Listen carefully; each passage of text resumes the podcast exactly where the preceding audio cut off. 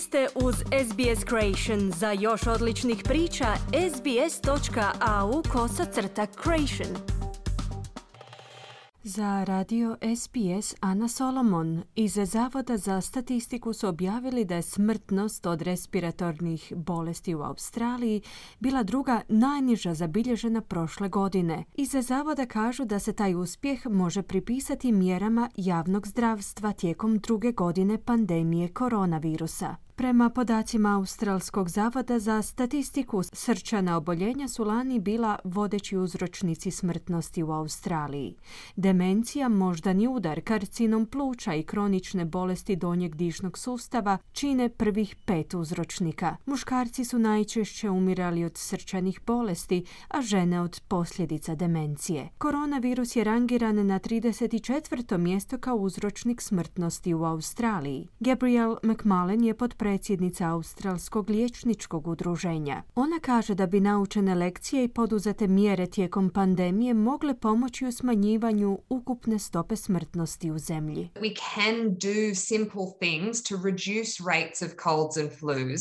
Mogli bismo poduzeti neke vrlo jednostavne korake u snižavanju razina prehlada i gripa. Čak i dok učimo živjeti s covidom, mi i dalje potičemo pripadnike zajednice na nošenje maski prilikom boravka u velikim gužvama i ostanak kod kuće kada su bolesni kako bi spriječili širenje zaraze na radnim mjestima, kazala je McMullen. Činjenica da je samo dvoje ljudi umrlo od gripe u 2021. godini pokazuje da je Australija ostvarila određene koristi od zatvaranja međunarodnih granica. Međutim, kako doktorica McMullen naglašava, njihovo ponovno otvaranje bi trebalo ljudima poslužiti kao svojevrsno upozorenje.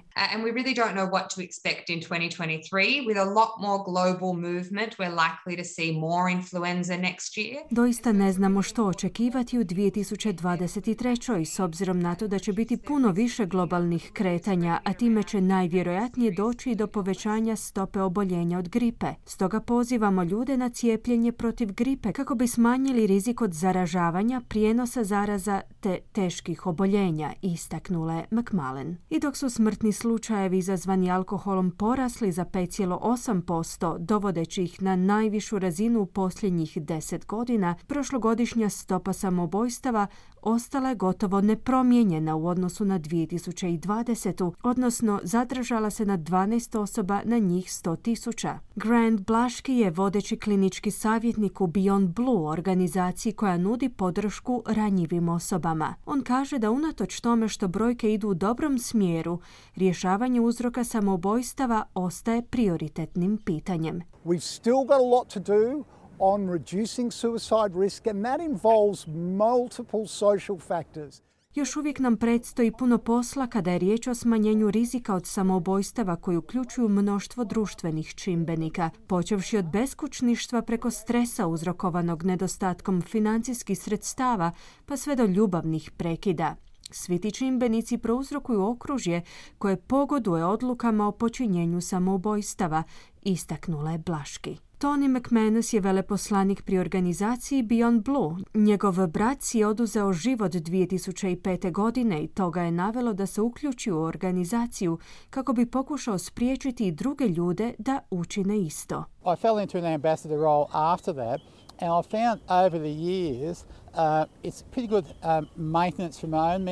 Nakon smrti mojeg brata sam preuzeo dužnost veleposlanika i shvatio da ova uloga između ostalog pogoduje i mojem mentalnom zdravlju. Pomažem drugima dijeleći svoje osobna svjedočanstva, što je sjajan način hvatanja u koštac s mojim osobnim problemima s kojima sam se istodobno suočavao, pojašnjava McManus, dodavši da svakoga dana poduzima neke vrlo jednostavne korake kojima pazi na svoje zdravlje i dobrobit. Nothing beats my early morning walk. First in the morning I go for a brisk walk, I go down the local cafes. I... Ništa ne može nadomjestiti moju jutarnju šetnju. Prvo što ujutro učinim jest odem u šetnju. Obiđem lokalne kafiće i porazgovaram s njihovim vlasnicima. Uvijek naiđem na nekog poznatoga što mi pomaže u očuvanju društvenih veza, već na samom početku dana. Još kada tome dodate brzo hodanje, mislim da je to sjajan način započinjanja dnevne rutine, zaključuje McManus. Kliknite like podijelite, pratite SBS Creation na Facebooku.